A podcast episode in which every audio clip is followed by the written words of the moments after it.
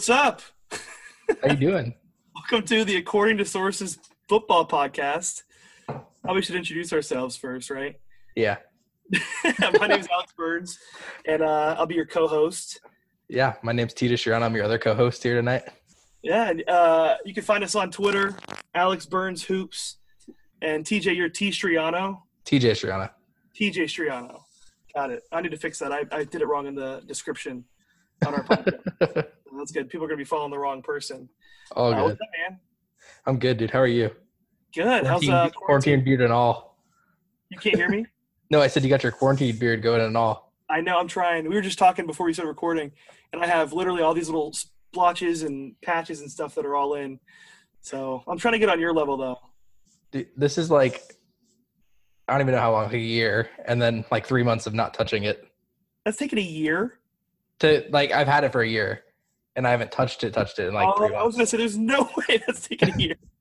But I, you've had this. You've had like the same length of beard since I met you, like four or five years ago. Yeah, I always trim it to keep it like manageable, but quarantine had me like I just want to kind of embrace it Yeah. and kind of just go for like the the Chris Kidwell, the Daniel Young type of thing. No, I, yeah, I can't do that. I wish I could. But I, I don't have those kind of hormones in my in my system. So, dude, let's talk some football. Yeah, I don't think it's ever too early to talk football, even though we're what four months away from kicking off the regular season. hopefully only four months away from kicking off the re- regular season. Yeah, I I don't know. With all this stuff going on, I mean, you know, COVID nineteen affecting, you know, who knows when mini camp or training camp and, and all that's going to start. But uh, it's never too late to talk football. Never too early to talk football. So Yeah. yeah, let's jump right in. Uh, and before we get started, real quick, the purpose of this podcast, we just want to, like I said, talk football, whether it's college, the draft, whether it's fantasy football, all that kind of stuff. It's the best. It's the best sport in the world, and so that's kind of Yeah. the purpose of this podcast.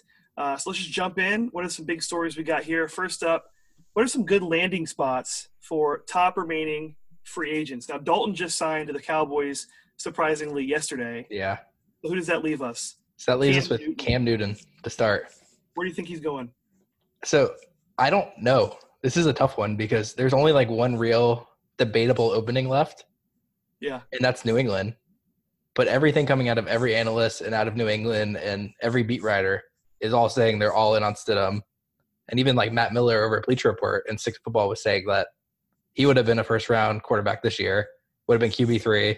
So they basically got their guy a year early. So that's like, so where's Cam go then? I don't know. I don't know. It's tricky. I think uh, Heath Cummings from CBS Sports today. I was listening to uh, him kind of talk. You know, I think he wants starter money. I don't think he wants to go anywhere and be a backup. And I think Yeah. that's kind of the only option he really has at this point, um, other than New England. I mean, wouldn't you say Cam Newton is better than two thirds of the quarterbacks in the NFL? Like from a from a talent perspective. Yeah, if there was no injuries, if it was like in a black hole, everything's equal, he's probably one of the most talented quarterbacks in the NFL. The issue is you can't sign him to not start him because he's a former MVP, so nobody's going to want to have that attention on the bench. Yeah. And like the second, like the one fit I could see being like a good fit as a backup would be like Buffalo, where they have that strong arm quarterback already that's mobile that could run through people like Cam does. So if Josh Allen goes down, it's like a seamless transition. But the second Josh Allen throws an interception, the fans are being calling for Cam Newton to come in. I know it's a distraction. Yeah. It's a distraction. Um, I think. Uh, well, I don't actually think this is realistic, um, but just as a fun option, for the sake of having fun, I actually think Los Angeles Rams would be actually a good fit. Uh, remember last season when they signed Bortles, it surprised everybody because Goff Yeah. was coming off the, the amazing year. They went to the Super Bowl. They went pretty far, and look what happened to Goff. I mean, Yeah. there's some questions about him as being the future franchise quarterback for the Rams. We already know Sean McVay is an excellent play caller. I think Yeah. That I wouldn't be super shocked if he signed with the Rams, to be honest. But I don't know. And I think too, you know, Camberley hasn't had a lot of offensive minds around him. I mean, Yeah. Ron Rivera has been a defensive coach, defensive minded. They've always had a tough defense for the most part when Ron Rivera was there. It would be very interesting to see Cam Newton under Sean McVay scheming up plays for him because I, I think he's the one of the best talented quarterbacks in the league. I just think, you know, he was never the best passer, mm-hmm. but he was always running the football, and that was what made him a threat. As, you know, an MVP was running the football, and I think putting that under Sean McVay, that would be kind of dangerous. Yeah, I can see that for sure. And you see all these like young, innovative, like offensive minded coaches valuing the backup quarterback role more. Oh yeah, the older coaches. Like just look at Philadelphia with drafting Jalen Hurts like in the second round. Nobody saw that coming, and they're just saying like we have a way we could use him now, and that's our insurance if Wentz goes down again. Oh yeah. But I could totally see McVay thinking the same thing with Cam if Cam is willing to take backup money. But I don't think he is. I don't think he is either. I think that's the problem. I don't think Cam Newton's taking backup money. Um, would you be surprised if he didn't play at all in 2020? I I wouldn't be, but I also think I think if you see an injury to a big quarterback on a team that doesn't really have a backup or not even necessarily a big quarterback, like say like LA, like or Las Vegas, the Raiders, say Derek Carr goes down or Derek Carr just sucks. I can see Gruden like week six going, let's give Cam a try. And I think that's the only type of way he plays is if like somebody just absolutely sucks or somebody goes down with a huge injury, unexpected. I just, yeah, no, I agree. I just can't believe that we're in 2020 coming into the season and we're talking about Cam Newton, who won the MVP in 2015, just not on a roster. And there's a very real chance that he might not be on a roster this season. It's so weird to me. Yeah. And But speaking of speaking of money, um, what about Vivian Clowney? Yeah, you- that's what I was gonna say. I was like, we have another big name that's even more surprising to not be on a roster right now with Jadeveon Clowney. People thought the market was gonna be huge for him.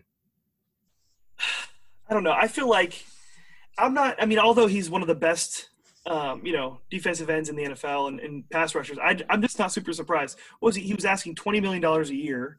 Um, I think it's a little bit outrageous. Um, I mean, what's Aaron Donald getting paid? Oh, I don't know. I have to pull that up off the top of my head, but I know I know. he he set the market for defense in general, didn't he?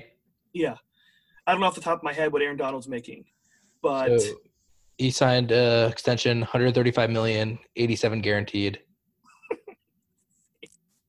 Comes out. It's over six years, so it's an average salary of 22.5.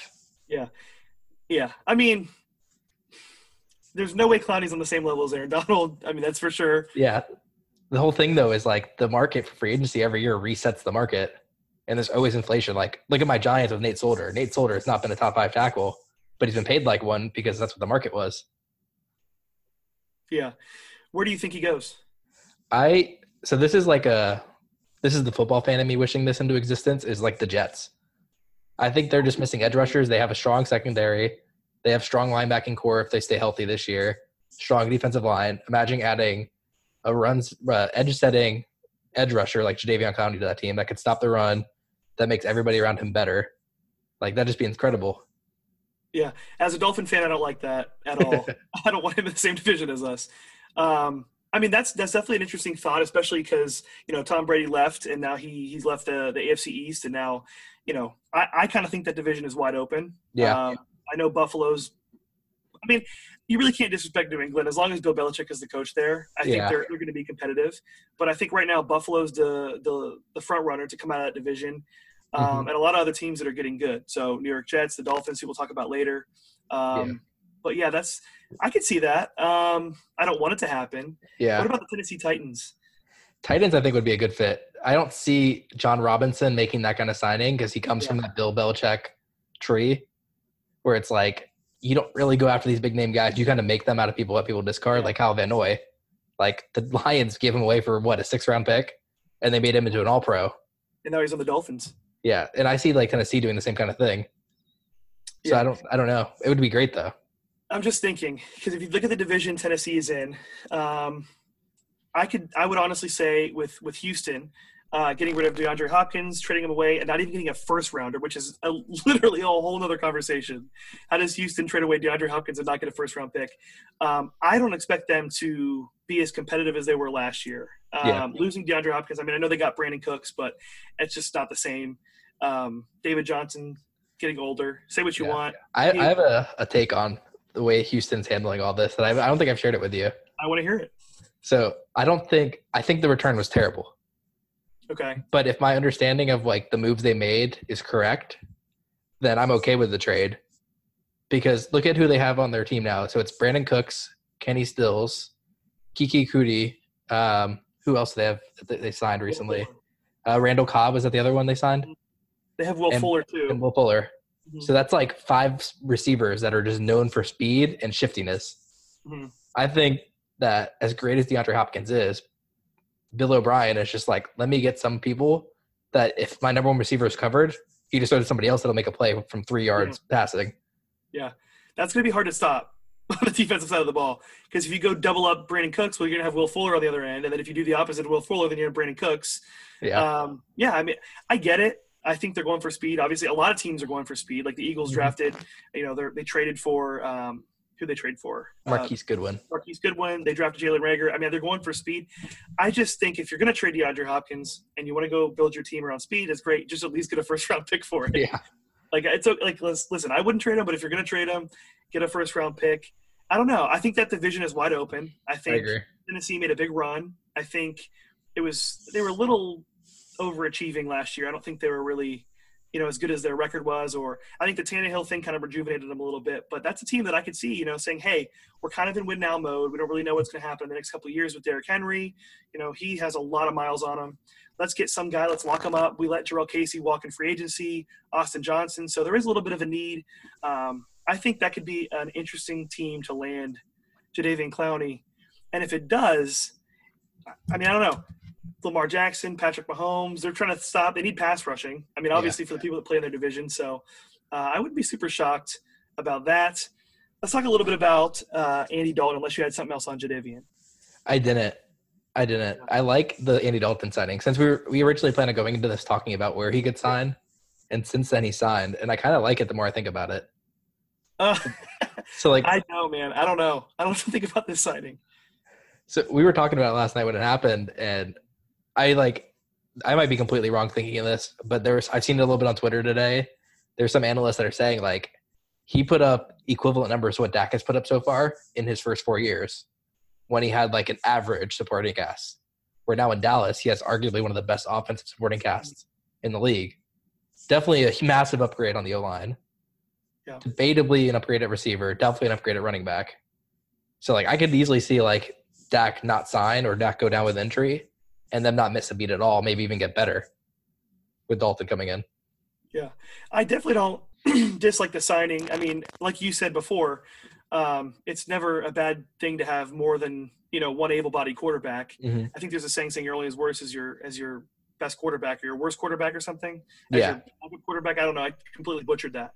Um, but I don't know. I kind of think, and I know there's been some reports that have you know kind of you know said this isn't the the reason why. I kind of think they're anticipating a holdout with Dak with this contract situation.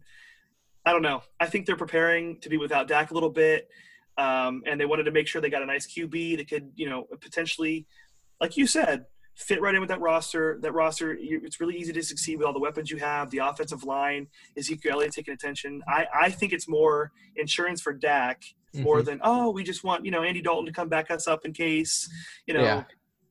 I don't know. Yeah, like you're saying, I don't care how many reports I see saying that Dalton's coming back because he wants to go back to Dallas. Who's going to come out and say like, "Oh yeah, we're scared Dak's not going to sign"? Jerry's not going to say that. Was going to say it'd be Jerry Jones. Yeah, Jerry Jerry. Jones the tweet where um, it's killed me when he was. Uh, it said it was like a false tweet. It wasn't true, but they said Jerry Jones is uh, locking himself in his two hundred fifty million dollar yacht to draft, and then said so no one can stop him. Like he's just gonna start making random picks. I thought that was like super funny. I like. I saw people talking about that today and reflecting back on it, on how good their draft was because of it. And it's like, if I was Jerry, I wouldn't leave the yacht for the rest of like this season. Like I would just Oh, stay in the yeah. yacht and make all the decisions from there with how good he drafted. Seriously. They're going to be. I think they're going to be good. I know we talked a little bit off off the air that you you're kind of not really high on the Cowboys uh, this year. Is that is that what you think? No, I was saying like I'm not that high on Dak. I think Dak's just a product of his situation more so than he is. Ladies and gentlemen, this is from a Giants fan. Yeah, this is a little bit of a biased opinion, but I I genuinely think he was a fourth round pick for a reason. Don't think the entire NFL missed out on him. I think he was a byproduct of having the best supporting cast in the NFL for the first four or five years of his career. Hmm. It's definitely helped. I mean, having a good offensive line, um, it does wonders. I mean, look at Andrew Luck two years ago. He was one of the best fantasy quarterbacks, best offensive line. Mhm. I mean, I, I definitely think there's truth to that. I think Dak is really good. I think he's awesome running the football. I think he's a threat with his legs. Um, Yeah. But yeah, I mean, I have to agree with you. Having that kind of you know team built around him, He was Yeah. set up for success. It's not like uh, Nathan Peterman. They just throw him in the middle of the game, or, or who's uh, Josh Rosen. They just kind of throw him out Oh the my Lions. gosh, yeah. Yeah, I mean, he was set up to to succeed it for sure, and uh, I'm high on them. I think the Cowboys are going to be good this year, but Yeah. I don't know. I think they're preparing for a nice little lengthy holdout, possibly, um, with Dak. So Andy Dalton, it wasn't hard to get him either. I mean, he's from Texas. His family lives there. They're comfortable there. It wasn't super hard. We'll just have to see what happens. Yeah. I'm I don't know, man.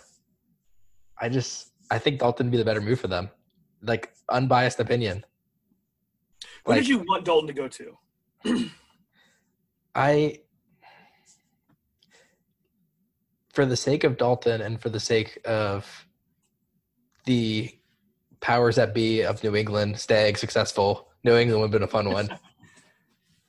but like I just I can't see it. I feel like like we talked about this with Cam a little bit off the air. Yeah. That like if Bill wanted the guy, Bill would have traded like a six round pick for him to make sure he wasn't gonna get to the market.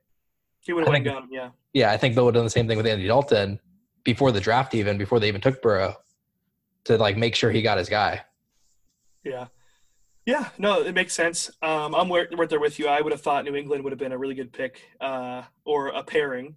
I mean, obviously, just somebody. I, I don't personally think that Stidham is ready 100. percent Um, I think they do love him. I think that he he is their guy uh, for the future. I think they were kind of not expecting Tom Brady to walk away Mhm. uh, this season. I I for one wasn't expecting that at all. I thought he was going to resign. It doesn't really make any sense to spend your entire career in New England and build that kind of legacy and then just leave when you're almost done. I don't know. Um, He, he's pulling a Peyton Manning. He's pulling a Peyton Manning, except it's more of a hey, I can still more less of a hey, I can still do this, and more of a I'm the reason we won, not Bill. Personally, is what I think. that's going to be interesting. That that's going to be must see TV because I think if there's been all these narratives, is it Bill Belichick coaching? Is it is it that you know structure of the team? Is it is it coaching or is it really Brady and his talent? That's going to be really good. Is Brady really a system QB or is he actually one of the goats? Which I Yeah. think I think if he comes out this year and he plays really good, and you know I'm not even going to say Super Bowl because I don't think they're that roster is really built to win a Super Bowl right now. I mean we'll see. Um, certainly on offense they're great, but uh, if he takes that team far, far into the playoffs this year, makes a run, I will say there's no way Tom Brady's a system QB. See, I agree with that, but at the same time, like the guys on Stick to Football all the time always say like every quarterback's a system quarterback, even Patrick Mahomes. Yeah, Like you got Patrick Mahomes on the Brown, like he ain't winning an MVP, he ain't winning a Super Bowl, I don't know. no matter how much talent he has. I don't know. I mean, I, I yeah, I agree. But but Patrick Mahomes, I feel like he's just once in a lifetime talent. I mean, you put Jordan Love on Cleveland, and they're going all the way. So, dude, let's move on because I actually Yeah. want to talk about this because I'm this is like your forte right here. TJ is completely just enwrapped with the NFL draft, with the prospect, the whole draft circuit. You know, players that are on the rise, players that are you know their their stock is dropping a little bit, and so um, the NFL draft just passed about two weeks ago and a week and a half ago, and uh, and let's talk a little bit about some of the rookies, some rookies that you think will make a, a major impact to start the 2020 season on their respective teams. Yeah. So the first one I got, it's a little bit of a homer pick. It's Xavier McKinney, and this isn't like my giant. I was gonna say this isn't my Giants fan. This showing. Um, I just think like the last time we took a safety from Alabama that fell was Landon Collins, and he had one really good year with us before we let him walk. And that year he was at a fringe defensive player of the year candidate. Mhm. Uh, and then the second part is we have two safeties right now that are very versatile with Julian Love and Jabril Peppers, who are both more suited to play like the money backer slot nickel type safety role and strong safety role more than the free safety, but they can both do it. And then you bring Xavier McKinney, who is just as good, if not better, than both of them at doing the same thing as them. So my thinking behind that pick is like we have a defensive coordinator with ties to New England who loves the disguise packaging, the multiple looks, and you just gave him a third like multi-front looking versatile safety. So like I think they're going to throw three safety sets a lot, and nobody's going to know what they're doing because you could have them all lined up at the same spot. And you're like, which one's going high, which one's blitzing, which one's covering the slot, you just have no idea. Yeah, I actually don't disagree with any of that. Um, I'm a Dolphins fan. Like I said before, I wanted the Dolphins to draft him at, uh, at pick number 30 when he was available. So, yeah, I don't disagree with that at all. My guy, and this frustrates me. I'm just going to say this. And I was wrong on him. I will I will say that. Henry Ruggs the third out of Alabama went to the Las Vegas Raiders now, and I will be honest, I didn't like the pick. I think I texted you that when I picked him. I didn't like the pick. Yeah. I thought Jerry Jeudy, either Jerry Jeudy or CeeDee Lamb was the number one prospect at receiver. They should have went 1st Mhm. I, I was leaning towards Jerry Jeudy was probably the best pick out of all of them. But the more that I think about Henry Ruggs and the fit with the Las Vegas Raiders, the more I like it. And I know some of the draft analysts, I don't know if you've heard them talk about it, but something they've said is, um, oh, he's going to take the top off the defense. Specifically, I've heard that phrase with him so often, and I just don't think it's true. I don't think that's what kind of player he was at Alabama. You could say it was because they were so deep at receiver and he just played his role. But I read a stat, and I have it right here. What was it? Um, he had just four catches last season um, at Bama that were more than 20 yards down the field.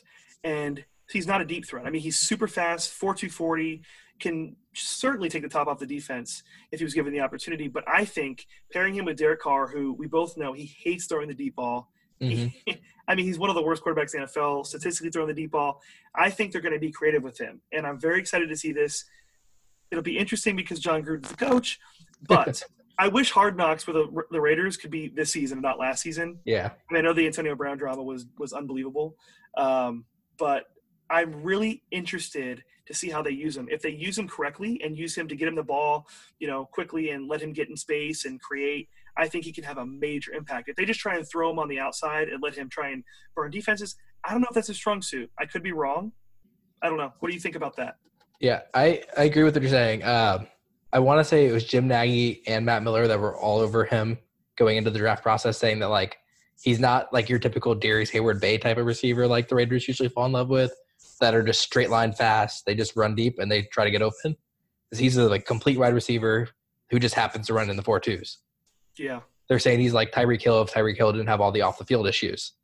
So I, I completely agree with what you're saying. Like I think I think he can win like that. He definitely can get the separation. He can definitely beat people deep. But I don't think that's what he's best at. I think he's Yeah. best just getting the ball in his hands, however you get the ball in his hands and letting him score. and even you just mentioned Tyreek Hill. Tyreek Hill, obviously, he's he can take the top of the defense. I mean, he gets open downfield. He, I mean, he's the fastest player in the NFL, but he also has a quarterback who is more than able to get him the ball with the Mhm. strongest arm in the NFL. I don't really trust Derek Carr to deliver him the ball as accurately as Patrick Mahomes can. Yeah. Tyreek Hill. I don't know. It'll be interesting. I think if they use him correctly, he'll have a major impact. If not, uh, I don't know. But knowing it's Jon Gruden, I'll give him the benefit of the doubt. Yeah. The Super Bowl under his belt. I don't know. Who's your guy? Yeah. So my next guy is like he was actually my draft crush for this whole process. My favorite player in the whole draft. Uh, I you guess know, who I, he is? you know I loved Isaiah Simmons. It's not him. Can I guess who he is? Yeah. Go for it. Clyde Edwards-Helaire. No, it's not. That's my draft crush. yeah. So my draft crush was Ashtyn Davis. Uh, love the story with the kid. Was a track track and field athlete. Decided he wanted to play football when he got to Cal. Walked onto the football team. Played at a very high level in every single role they asked him to play, whether it was nickel corner, uh, strong safety, free safety. It has like the true like sideline to sideline range that's just like unheard of in today's NFL outside of a few players like Earl Thomas and Malik Hooker, where you can genuinely put him single high every single play Yeah. and completely trust him. So I, I, I think he's going to have a huge impact because Gregg Williams is notorious for wanting one safety, 20 yards off the line of scrimmage, just roaming the field. Like he tried doing it with Jabril Peppers in Cleveland, and that failed. But this is the kind of guy that can do that. And not even just that, I think it also makes Jamal Adams better, which is why I really like this pick. Because I think you're taking Marcus Maye, making him your safety three and your strong safety, and then you're putting Jamal Adams in that like Derwin James role Yeah. where he could just roam the field, do whatever he needs to do to make that defense better. And then like Marcus Maye was good. He wasn't bad. hmm So now you're like you have a starting safety as your safety three because of this move. I love it. Yeah, I like it too. I, I can't believe that the Dolphins have to go up against Jamal Adams and Ashtyn Davis twice a year now. Um, I know there was some trade talk about Jamal Adams coming into the draft, and he, you know he might be a trade candidate. Um, I have to say, even though I'm a Dolphins fan, I'm glad he didn't get traded because this is going to be Mhm. very interesting uh, to watch those two play off of each other. Um, I, I agree with you. I like the pick a lot. Um, I liked him a lot. You kind of put me onto him a little bit. I wasn't super familiar with him, and then when we got closer to the draft, um, he wasn't like a first or second round grade, maybe late second round grade. Yeah, they were all giving him hype going into the Senior Bowl. Yeah. because like at Cal he was so versatile that like he had glimpses of what his potential could have been, but he wasn't used in that role because that's just how the Cal secondary worked. And I'm excited to see how that plays out in Miami now that you guys have their defensive backs coach on your Yeah. staff. But like going into the Senior Bowl, everybody was like, "This guy has sideline to sideline speed. He has elite traits. He's going to be good. He's only been playing the position for three years. That's like he's just going to get better." yeah, Then like he was like a fringe second, third round player, and then he got hurt going into the Senior Bowl. yeah. And so, So- it caused his stock obviously to fall a little bit, Yeah. not too far. Uh, when the Dolphins were on the clock in the second round, and, and I saw him, uh, you know, still available, I definitely wanted us to to, to bite the bullet. Um, you know. I think he's going to be great. Pair him with Jamal Adams. I agree with everything you said. Now it's time for my draft crush. My draft crush is none other than Clyde Edwards-Helaire. I talked about it a few minutes ago. Um, I, I mean, the whole NFL is screwed. Let's just be honest. Like, uh, I think it is worth noting before I get into Clyde Edwards-Helaire, uh, drafted by the Chiefs, 32nd pick in the first round, last pick um, of the first round a lot of people, I know the fantasy community and you know the, the draft community, they freaked out. They were like, "Please Yeah. don't let Clyde Edwards-Helaire land to the Chiefs." He ends up landing to the Chiefs, which is awful for the rest of the NFL. Um, but it is worth noting that Brett Veach came out, um, I think it was two days ago, and he said Damien Williams will be the, the starter um, to start the season. So it's not going to be like Clyde Edwards-Helaire is going to be Mhm. this you know workhorse running back who just takes over the offense and is a weapon. I think they're going to use him a lot. I don't think you invest a first round pick in a running back to set him on your bench, especially especially one that's as talented as Clyde Edwards-Helaire. Um, but it's going to be interesting in that backfield. I think next year, um, just with Damien Williams, I thought he arguably arguably could have been the Super Bowl MVP personally. Yeah. I thought he kind of deserved it um, with the way he played. Um, but it'll be interesting. And Clyde Edwards-Helaire, the last time Andy Reid drafted a running back that high was in t- 2009 with LeSean McCoy. We all know how that worked out. I think Yeah. it's going to be fireworks. It kind of explains itself. Um, he's a great pass catcher. I think he's going to be uh, an amazing weapon, a new toy for Patrick Mahomes and Andy Reid. Mhm. Um, I think he's going to have a major impact, unfortunately, for the Chiefs and to the demise of the rest of the NFL. So I love Clyde Edwards-Helaire. yeah. It's my, it's my draft crush. Yeah, I don't really have anything else to say with that. Um, I think it's just going to be like instant points once he gets more touches. Yeah, for real. Like that offensive was already good. They took discarded Damien Williams and made him look like a beast. So like I'm just excited to see what happens there. It's really funny though. Uh, before you go next, it's really funny because we've been on this podcast, I think, for what I don't know, like 15, 20 minutes, and I can't tell you how many things we've talked about that is like a bad reflection on the Dolphins. like, I mean, just the the leadership of the team has been so bad that like almost every like player that we've talked about successful was on the Dolphins roster at one point, including Damien Williams, and we just completely let him go, and he becomes a star on someone else's team. This really hurts my heart. like, I'm actually feeling kind of sad right now. I think And I liked him Damien too when he was on the Dolphins. I think Damien Williams thinks more Andy Reid than it is the Dolphins. So Well, still, I mean, fair. that just shows we're. I don't know. Why can't we get good coaches? I think we got one now, but in the, the past. that's a fair point. Who you got Yeah. next? So my next guy is J.K. Dobbins. hmm And like, I know you don't necessarily agree with me on this one. I just think like you take the number one rushing offense with the NFL MVP at quarterback, who's also an elite threat with his legs, and then you add in one of the top running backs to that running game. And I think it's just like San Francisco all over again last year, how they took Nick Bosa and Yeah. took something that was already great and made it elite by adding him to that defensive line. So I Like think taking, yeah. So like it's just like doubling down on the strength and making it elite. So I love it because of that. I don't know if he'll necessarily start right away, Mhm. um, but I think this like shows Justin Hill, or Justice Hill is like the odd man out, maybe like third down pass catching guy, Mhm. and J.K. Dobbins is like the future when Mark Ingram steps back or starts to decline. Yeah. Yeah. I, I mean, I love J.K. Dobbins. Um, I wanted the Dolphins to get him. At, I think we had the 56th pick in the second round, and Mm-hmm. he fell to us until the 55th pick, and the Ravens picked him. And I like threw my Yep. phone at the TV. Um, I wanted us to get him. I do agree with you. Um, from a fantasy perspective, I don't think he'll make much of an impact. Um, I do think he'll make an impact from uh, just the fact that, like you said, he's another weapon. He's another person to watch for, and it's going to make defenses. It's going to drive him crazy. Yeah, Um, the only thing I don't like, and I'll talk about it from a fantasy perspective real quick, is just that, like you said, he plays on the, the team with the, the most rushing attempts last season. I think Lamar Jackson, I mean, you have a quarterback who's going to steal a lot of that goal line work. Mhm. Mark Ingram, definitely a goal line back. Gus Edwards, I mean, I don't know if he's going to make the team. He could be a cut candidate, uh, but he's someone that, you know, Harbaugh has loved to use in the past. Um, I think from a fantasy perspective, I'm not getting excited, although I love him. I think he's extremely talented. Uh, but yeah, I see what you're saying as far as just having him on the field. He's another threat, and he's something else for defenses to pay attention to. So. Yeah. Yes. So next guy I got for you uh, is KJ Hamler, which I know what you're thinking. Like the second receiver the Broncos took is the rookie you think like should be a major impact. And yeah, I think it's that simple. There were so many rumors throughout the offseason linking them to Henry Ruggs, saying they want to trade up ahead of the teams to get Henry Ruggs, and they wanted that speed threat. And I just think like the year before uh, last year's draft, before Drew Lock came out, everybody was hyping him up, hyping up how good of his arm his arm strength was Mhm. was saying he's like that next top QB prospect. And what do they have in Denver for him to throw to? Just Courtland Sutton and just a tight end that's like what 20, 21 years old and developing Yeah, still. man. Mhm. So they like they get Sut, uh, Sutton developing. Drew Lock looked good last year. Add to the running game of Melvin Gordon. Like they're just loading up for him, and then they gave him that speed threat to take the top off the defense. And like I, I like KJ Hamler too on top of that because what was it? Uh, I want to say he did like 25 reps on the bench press too, as a five foot 11 wide receiver. Yeah, he's amazing. And I'm a Michigan fan for college football, so um, I've watched him catch two touchdowns on us uh, last season. Um, he's amazing. Um, great pick. I love what Denver's doing for Drew Lock. Uh, it makes Aaron Rodgers very jealous, I'm sure. Oh yeah, Uh, surround him with a bunch of talent. Um, but yeah, I mean, I mean, I agree with you on that pick. Um, I think it's going to be telling to see how Drew Lock performs this year. Um, you know, they're sending a message to him saying, "Hey, there's no excuse. It's your time to shine, buddy. We're we're giving you the pieces." And so I, I think if Drew Lock struggles, it's on him. yeah, I agree with I you agree. on that one. hmm Who's your next guy? AJ Epenesa.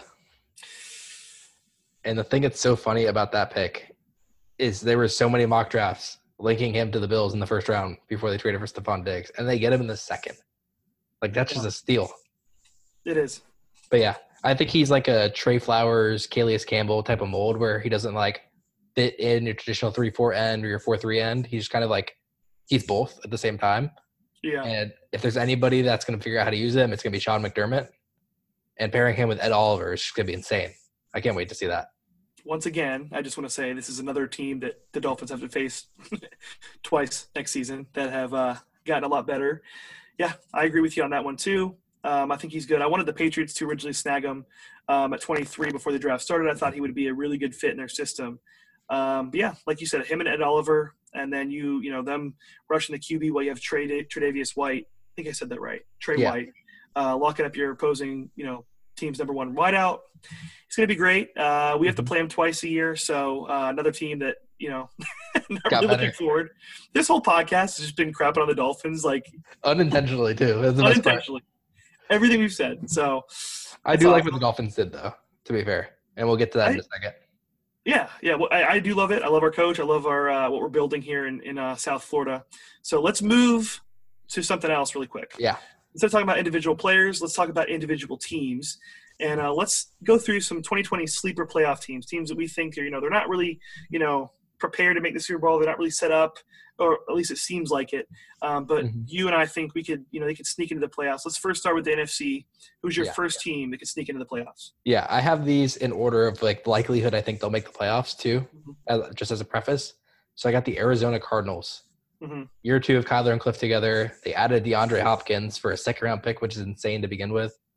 And then getting Josh Jones, who is essentially a consensus top 25 pick as their starting right tackle now with pick 72, I want to say it was. Deal. It's just absolute steal. Yeah. Like, first off, Cliff had a year to figure out what the NFL was going to stop and not stop with his offense. Yeah. And I guarantee you, he barely touched what he used to Texas Tech. So I'm excited to see what they do.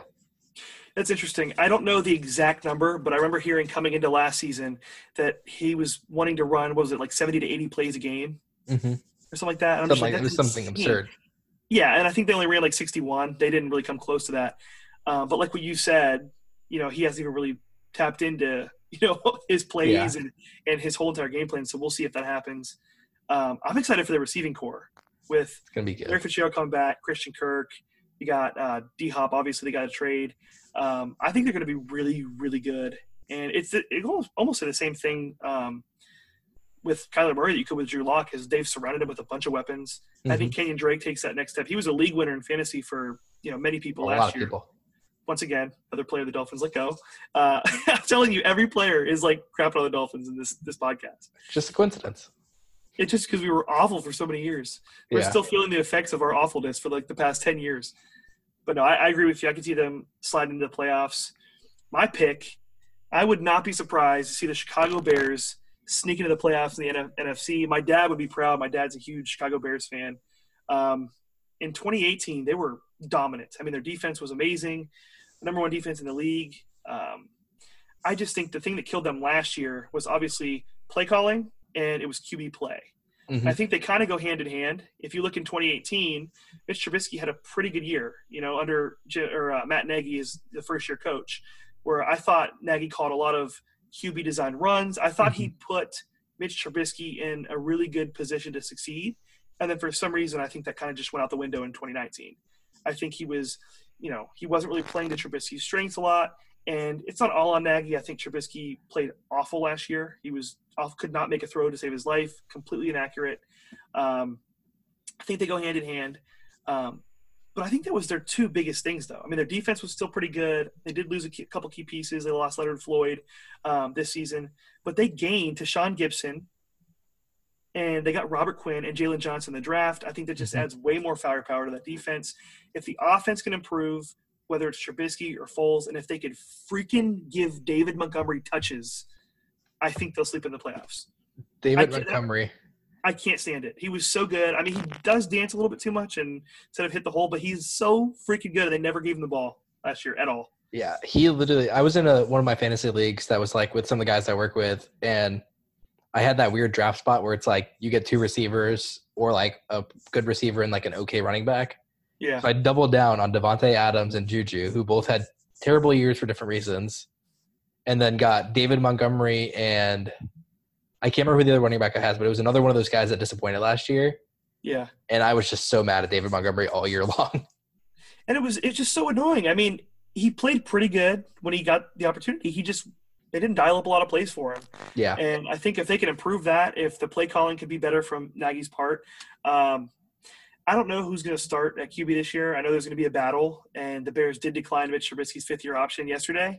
So I don't know who's going to start. I feel like since Pace's job is kind of on the line, I feel like Trubisky has the upside or the hmm you know the is kind of going to be given the keys you know first. But I think if Foles starts, I think I would honestly upgrade every player on their offense fantasy wise.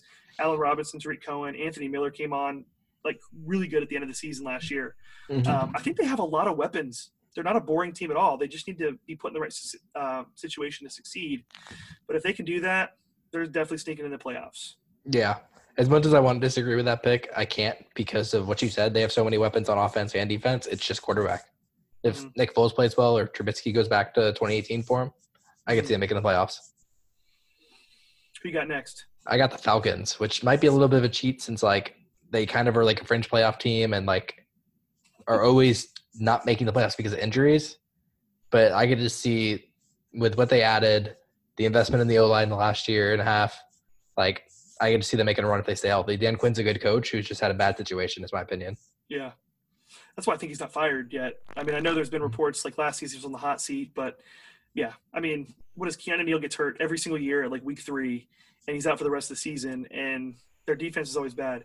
I like Matt Ryan fantasy wise because their defense is always so bad, like because all the injuries, and he just Yeah. has to throw the ball a ton. Uh, I agree with you on that one. I think I would not be surprised if they sneak into the playoffs. Um, I don't know. I think I do think this is Dan Quinn's kind of make it or break it year, though. I think if he doesn't make the playoffs this year, or if they have a bad season, I wouldn't be surprised to see them move on Yeah. uh, to someone else. Yeah, and like I know a lot of people were a little disappointed with their draft because they were hyped up to trade up to the top ten for C.J. Henderson or Jeffrey Okudah if he fell.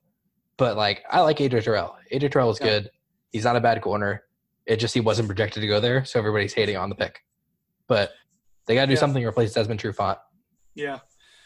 And we could hate on anything all we want. I mean, it's funny. I was thinking about how I was reading into all these draft picks and I was doing my own grades, kind of going through the teams, and I'm like judging these players. I'm like, they haven't even played yet. Like, I could be completely wasting my time right now saying this person's going to be a bust or this player's going to be good. So, Yeah.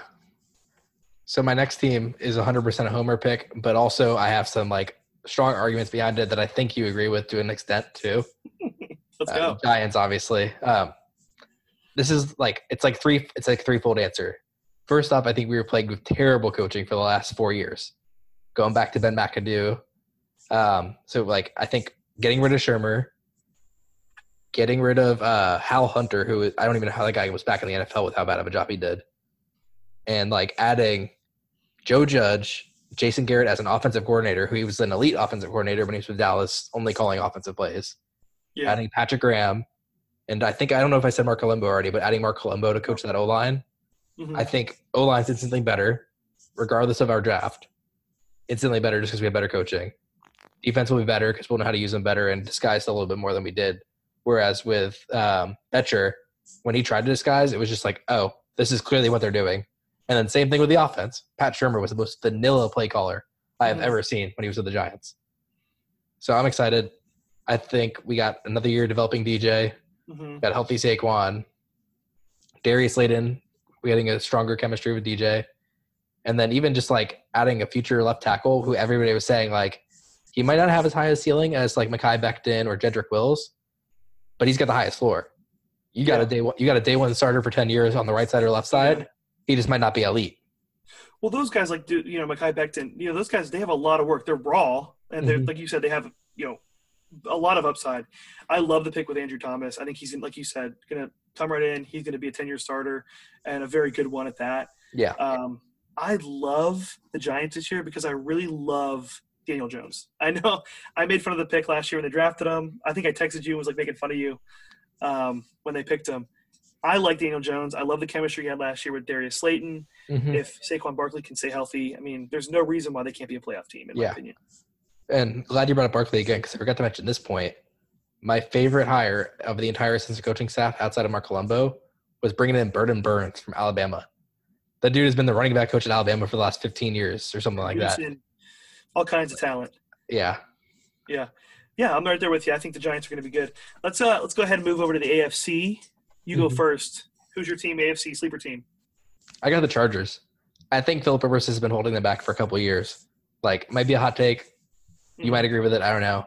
I don't think they were the sixth worst team in the, in the NFL last year. Mhm. I think they just had bad luck, and Philip Rivers played bad. Yeah. I think their roster outside of quarterback was built to succeed. So if it's Tyrod Taylor or if it's Justin Herbert, I think they could be a playoff team. Tons of weapons, way more defensive talent than they get credit for. Yeah. Yeah, they're definitely built to win now. Um, I know coming into the last two seasons, I think it was, um, a lot of experts and like people that talk football and talk NFL had them as a dark horse Super Bowl team just with all the talent they have. And every year they completely let everybody down. Mhm. I don't know. This is kind of on a funny note. I don't know about you. Watch a lot of football. There's not one quarterback that I've ever watched where, like, when the game is on the line, you know, last minute drive, two minute drive, go take the lead or tie the game, you just can sense when Philip Rivers is going to throw an interception. Yep. It's just the weirdest thing. Like, I just, every time, it's like, I just feel it. He's going to throw the ball up, just chuck it downfield. Yeah. I mean, say what you want about Philip Rivers. We'll see how he plays in Indianapolis this year, but He's the best Like quarterback Chargers. in the first two months of the season. yeah. And then he's the worst quarterback in the last two months of the season. it's yeah, it's crazy. I mean, he just he just takes shots down the field, and they always end up getting picked. I mean, you kind of have to blame him though. I mean, he's had the Mhm. most amazing talent. You draft Mike Williams a couple years ago. You have Keenan Allen, Hunter Henry. He's had uh, um, I'm blanking right now. The tight end. Um, Hunter Henry? Antonio Gates? uh, what's that? Antonio Gates. Yes, Antonio Gates has had Antonio Gates. He's always had weapons. They've always surrounded him with weapons. Um, he just is inconsistent. So Yeah. I agree with that. Um, I did kind of go through the season. I know Ekeler's their number one running back, and he played really good for them last season, filling in for um, Melvin Gordon, who left to go to Denver. I wouldn't be surprised to see them sign someone like Devonta Freeman, just somebody who's an old veteran who is, you know, a little bit bigger, a little bit sturdier, can take those hits more than Ekeler. I think Ekeler is really good in his role as a pass catcher. Um, they did draft running back. They drafted Joshua Kelley from UCLA. To me, that's like Justin Jackson. They don't trust him to be the guy Yeah. down back. Um, so I wouldn't be surprised if they brought somebody in like that. But, uh, but yeah, they do have the weapons both on the offensive and defensive side of the ball. It will be interesting though, because the last time Tyrod Taylor was a starter, he was benched in Week Three with the Browns when Baker Mayfield came in. I don't think the Chargers are as bad as the Browns were though. I don't Yeah. think they're going to be losing. If he could get in there, play solid, and they start off the season pretty good, they might just roll with Tyrod Taylor and let Justin Herbert develop. Yeah, I wouldn't hate that either. Yeah. On the flip got? side, my pick for the AFC, they're going to slide into the, the playoffs. We kind of mentioned him a second ago, but the Indianapolis Colts, I think you add Philip Rivers. Um, I think under uh, you know that offense, that offensive line, he's set up to succeed. They have Mhm. T.Y. Hilton getting a little bit older, but then they went out and they drafted Michael Pittman Jr., who I love. Love that pick. Yeah, he's amazing. Um, he kind of reminds me of like a Vincent Jackson, someone that Philip Rivers had, um, you know, in his in his early days or you know the last couple of years in in um, as at the Chargers. I almost I want to say San Diego every time I talk about them. San Diego Chargers, but they're the, what the Los Angeles Chargers. Yeah, but you could say San Diego Chargers for that. B-Jax was in Yeah, San Diego days. He was in the San Diego days. Um, I just love what they're doing. Um, I love their defense. I know they have a really tough front seven. There's been Mhm. reports about trading Malik Hooker. I don't understand that at all. I don't know what kind of where that came from. Um, maybe you feel differently about that. Uh, but as far as their offense goes, drafting Jonathan Taylor, that's amazing. I mean, I talked about Clyde Edwards-Helaire earlier, and he's going to be a dynamo because the team he got drafted on. I don't know what this says about Marlon Mack, but Jonathan Taylor, if he is the starter there, that dude is set up fantasy for fantasy stardom for just real life stardom. I mean, to get the opportunity to run behind that offensive line, he's going to be putting up some points. I don't know. They have a lot of weapons. Um, what do you think about their defense? I'm interested to hear your um, thoughts on their secondary. Yeah, I think adding DeForest Buckner to that uh, defensive line makes the secondary better Mhm. because it gives the quarterback less time to process. And like we were talking about before with Ashtyn Davis, there's very few free safeties in the NFL that have that elite sideline to sideline single high range, and Malik Hooker is one. I do, I do think there might be some truth behind the trade rumors, as stupid as it may be, Mhm. because they have not picked up his option yet. They haven't declined it, Mhm. but they haven't picked it up yet. Why would you not pick up the fifth year option on a player with that kind of range? It makes no sense. Yeah. So like I wonder if there's truth behind it. Mhm. But at the same time, if that's the case, why wouldn't they have tried to get Ashtyn Davis with one of their picks? Yeah, or, or yeah, or move yeah, move up to grab somebody of that caliber to replace. I don't yeah, I don't get it. Um, it doesn't make any sense to me. I think they they are, are built to win now. I don't think their division is the best division, so to say. Um, I think Deshaun Watson and the Houston um, Texans. I think they got a little bit worse. I still think they're competitive. I just think they got a little bit worse this season. And the Titans, say what you want, but I think Indianapolis Colts. I think they're you know they're set up to succeed in that division. Could be a sleeper team making the playoffs. I don't know. It'll be interesting. And I do think, while I'm thinking about it, I would not be surprised if um, Clowney signs with this team. Would not be surprised. I can see that. I don't have a lot of facts behind it. I just would be surprised. I just feel like he's going to go somewhere in the AFC um, with all the offensive firepower that the AFC has. I think teams are going to want to be able to stop them, and I just it's either going to be the Titans or it's going to be the Colts. We'll see. But having DeForest Buckner and Jadeveon Clowney on the line, that'll be a pretty good one-two punch. Yeah. And again, like I said with Jon Robinson, and like with how he doesn't really spend money, kind of like all the New England guy does. I know Chris Ballard isn't from that same tree, but he's had that same mindset. Mhm. They've been top five for cap for the last like four seasons, and they haven't spent it. Yeah. Yeah. Yeah. So my pick's the Colts. You're up next. Who you got? I got the Broncos. We talked about it a lot. They've added so much weapons. Their defense has been like championship level for the like seven years now. hmm Like it's an easy pick. I think the only thing they did do to get better was add O line, Mhm. mostly tackles. I'm referring to. But I think if they make a run at Jason Peters, who's also still sitting in free agency, easily could see them making a Super Bowl run, let alone sneaking into the playoffs. Yeah. Yeah. I, we hit on that a little bit earlier. Drew Lock is set up. Um, you know, they've just surrounded him with all kinds of weapons. Uh, report came out, I think it was either yesterday or the day before, they declined the option on the fifth year option on Garett Bolles.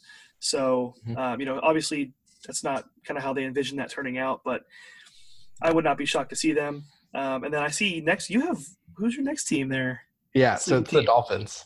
There we go. The first positive thing about the Dolphins tonight. Yeah, so like I was saying, uh, a lot of the same reasons with the Giants.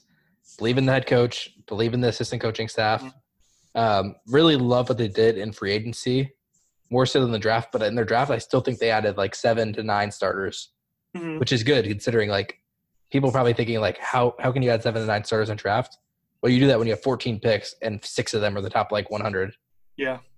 Yeah, I love their draft. It took me about I want to say like what little bit more than 24 hours to kind of like understand what we actually got, especially our number 30 pick with Noah Ogwudabani. I think I said that right. Yeah. Um, the quarterback from Auburn. It's Mhm. crazy. I was not expecting us to go there. Um, I thought we reached a little bit for him, but then I started doing a little bit of uh, little studying on, him, watching some film. Dude's amazing. He's going to Yeah. Mm-hmm. allow a lot of flexibility for us in coverage, um, especially adding Byron Jones and having Xavien Howard on the other end. So I'm super excited. Um, I think the division, you know, with the Patriots losing Tom Brady, I Yeah. think it's going to be, you know, it's not going to be so dominated by one team anymore. I think it's up in the air. Wouldn't be surprised. I do think we're another, we're about a year away though. Um, I think if we make the playoffs, it'll be with Tua. I don't really Mm-hmm. Trust Fitzpatrick to come in there and gunslinging the ball around. Although Mm-hmm. he does have some nice weapons and DeVante Parker. I want to get a DeVante Parker jersey. Do it. I love DeVante Parker. I was so upset because I just feel like he wasn't used right with Adam Gase, which no You players say that about a lot of players. Besides Peyton Manning. um, but I just Was he really, or is that just Peyton I Manning? know. I don't know. Adam Gase is the worst. He's on crack. His press conferences. Um, I don't know. I, I love DeVante Parker. I love the pick a couple years ago. Just didn't pan out. I remember listening to analysts talk about him all the time, saying, "Oh, you know, they're done. I'm done with him. I'm getting off the DeVante Parker train. He has all the talent in the world, Mhm. but he got hurt every year."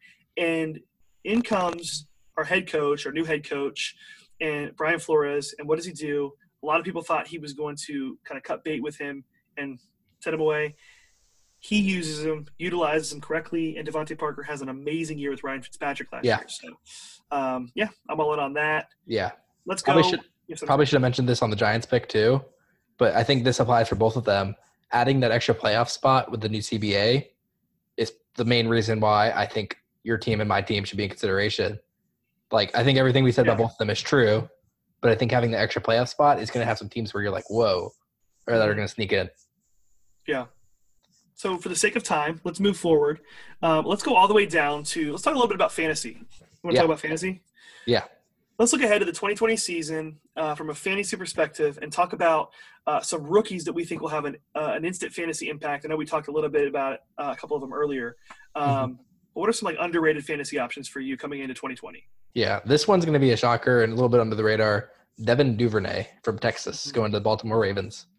Uh, 439 speed, shifty slot receiver, had literally the most reliable hands in college football last year. I think he had like a 109 catches on 115 targets or something like that.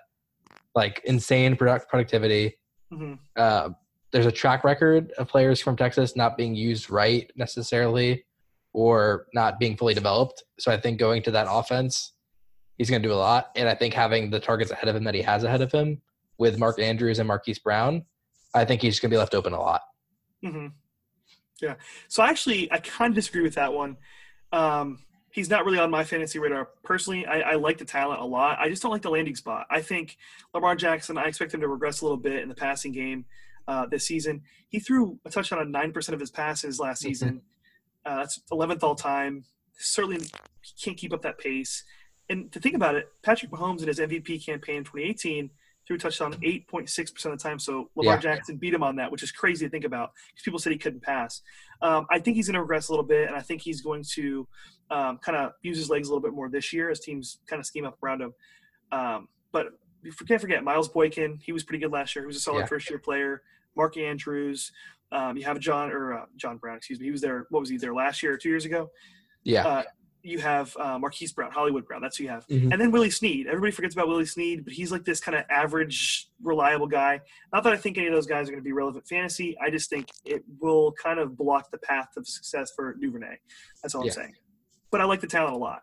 yeah. Mhm. If he gets used, he'll be up there. It's just like you said, whether or not he gets buried on the depth chart. All right.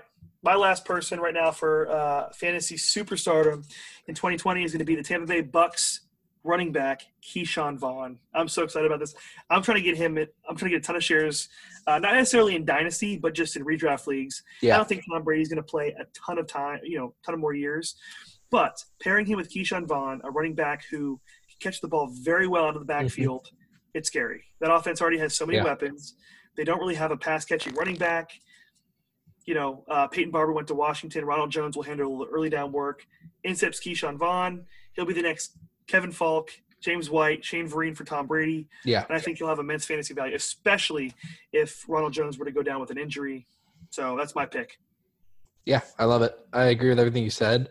Um, I do think it'll make Ronald Jones better too, Yeah. which could even make Ke'Shawn Vaughn better because Ronald Jones is like that speedster running back that you give the ball and he just breaks one off. Mhm. So people are going to see Ke'Shawn Vaughn come in and kind of like step back a little bit, be like, okay, they're not going to run the ball. So I think it's going to make them both, the both of them better. Yeah. Yeah, it's going to be good. There was a lot of fantasy. I mean, this draft was stacked with, you know, potential fantasy breakout players. So uh, it'll be crazy.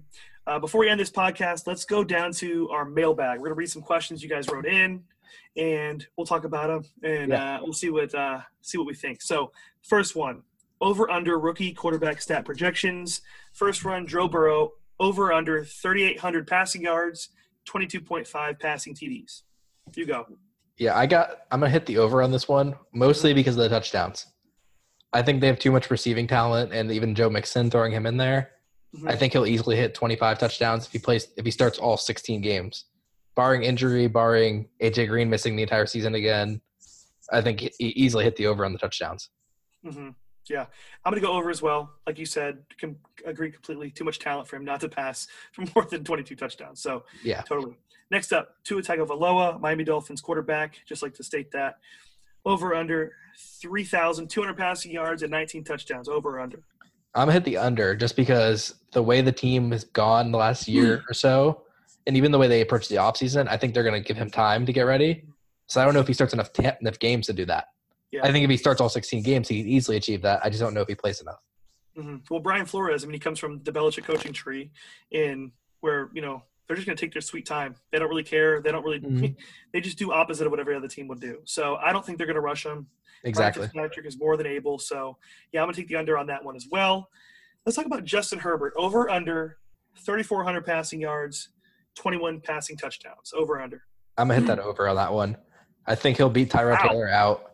I think with Keenan Allen, Mike Williams, Austin Ekeler, like there's just too much talent there. He Mhm. might he might get sacked a record amount of times this season because their O line is not very good. But like the dude's a beast. Or the talent around him is gonna make the dude a beast.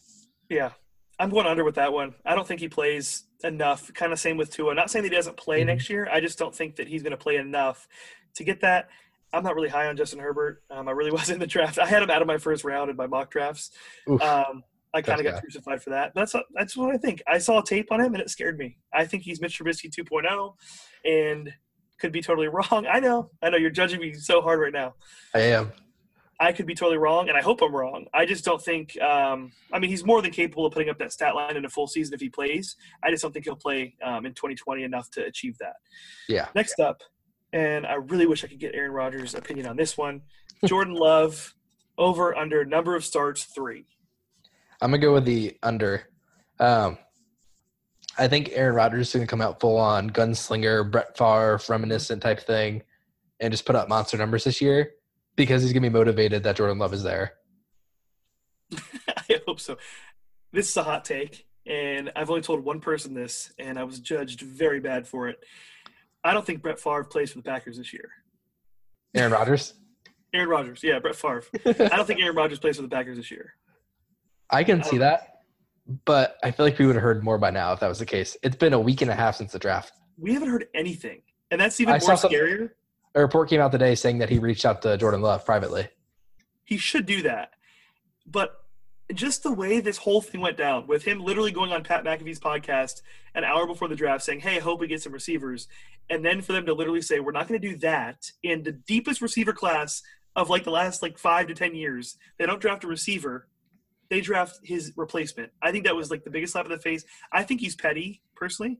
Um, I think he's offended by it, and whether he reached out to Jordan Love or not, he should. I mean, you're a grown man, but I, I just think that uh, a report came out, I'd say three days ago, where um, they said uh, Lafleur kind of made that selection as a sign of dominance, saying he's Mhm. done with I saw Rodgers that. and like his attitude and, and kind of that thing. So I don't think this is, you know, I don't think you fight fire with fire, and I, I expect him to play for another team in 2020. Please God, don't let it be the Patriots. That's all I gotta say. I, I would love it if it's Patriots just so they can't get Trevor Lawrence. No, I, I'd rather have them have Aaron Rodgers for a couple years than get Trevor Lawrence. No, they're in the same division as the Dolphins. Everything just sucks on the Dolphins. I don't want Aaron Rodgers in the same division as us at all. But Would you rather have Aaron Rodgers for four years or Trevor Lawrence for 20? yeah, that's a good point. I'll take care. I'll, ta- I'll take it over on Aaron Rodgers right there. Yeah. Moving So, on. Next While we're we talking about love, while we're talking about love, let's jump ahead because one of our other questions was about the pick of Jordan Love. What are your thoughts on that? I like Jordan Love. I think he has a lot of talent Mhm. um, as a player. Um, I think he's going to be a really good quarterback. I think he's raw. Um, if he's in the right system, which I think he is, I think he could be very successful. I do think they could have waited um, to get him. I don't think they needed to trade up with the Dolphins to get him. He would have been available probably in the second round um, with their pick. But you know that's what they chose to do. He's not. It's not the worst pick at all. I just think the timing was was not you know of good value. Yeah, I loved it personally. It's very reminiscent to Favre, like we talked about. Brett Favre is looking really good, maybe on a slight decline, kind of like Aaron Rodgers is right now, Mhm. um, but still performing well. And then you have this quarterback who many thought would be a top 15 pick, has all the arm talent in the world, just needs some time, fall all the way down to the bottom of the first round again, just like Aaron Rodgers Yeah. did all these years ago.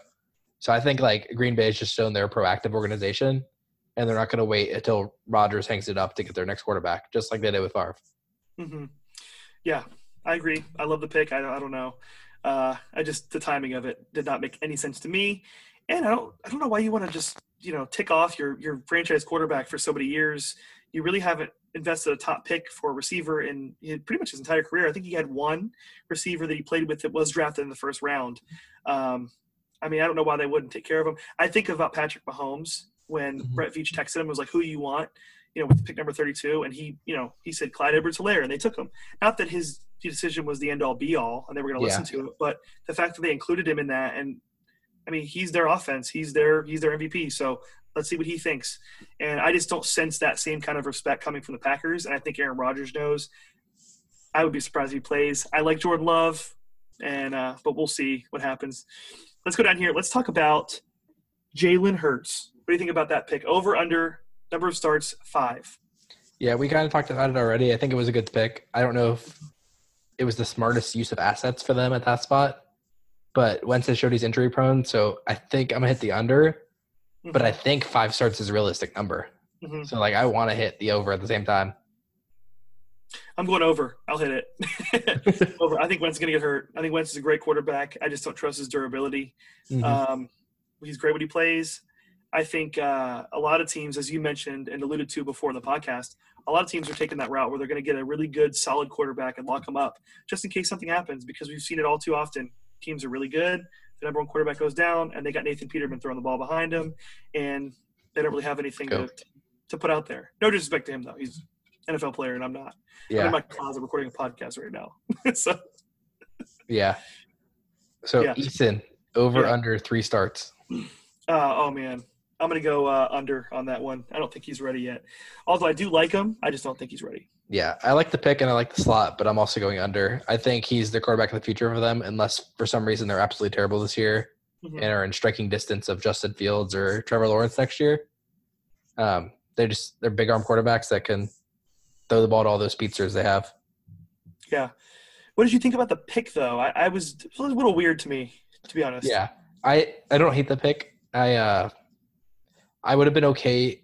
I don't want to say I would have been okay with it because I like the picks they got at 34 and 44, but I wouldn't have been shocked if they took him earlier. Yeah. He has a ton of arm talent. The NFL falls in love with those big, tall, white quarterbacks that can throw the ball 60 yards. Yeah. Um, he's definitely got a lot of talent. Um, I'm going to go under on number of starts at three.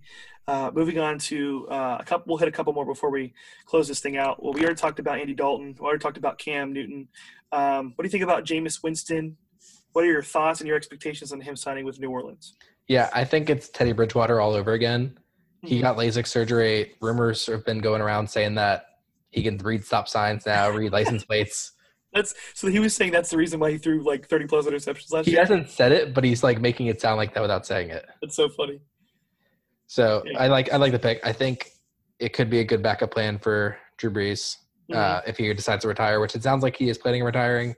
But we'll see what happens. I like Jameis Winston. I think he's got a lot of talent. Um, I just want him to, you know, utilize the talent and not throw interceptions. So I agree with you on that one. Um, I like the signing. I like it uh, more for him to just learn under Drew Brees uh, for a year. If that's all he gets out of it, and to just learn from the quarterback who has the highest completion percentage in NFL history, good for you. Yeah. Last one, and then we'll close this thing out. I want to hear a dark horse MVP candidate for 2020. Who you got? I got, and this might be, it might be weird, and you might disagree with me, Yeah. but I'm gonna go with Patrick Mahomes again. I think Okay. he's just like too good. I think last Yeah. year he only didn't repeat the numbers he had the year before because he was injured. I think he easily would have hit 50 touchdowns again, easily would have hit all those yardage again. And then they just gave him the best running back he's seen since they got the NFL. Mhm. Like it might not really be a dark horse, but I think people are kind of sleeping on him because he Yeah. regressed so much. And like, oh, he won't put up those numbers again. I think those numbers are like his average season. As weird as it sounds to say that. I agree with you on that one, but he's not my selection for dark horse MVP, and I'm so glad I get to end out with this one. My dark horse MVP, I, I cannot wait to see your face, is Dak Prescott.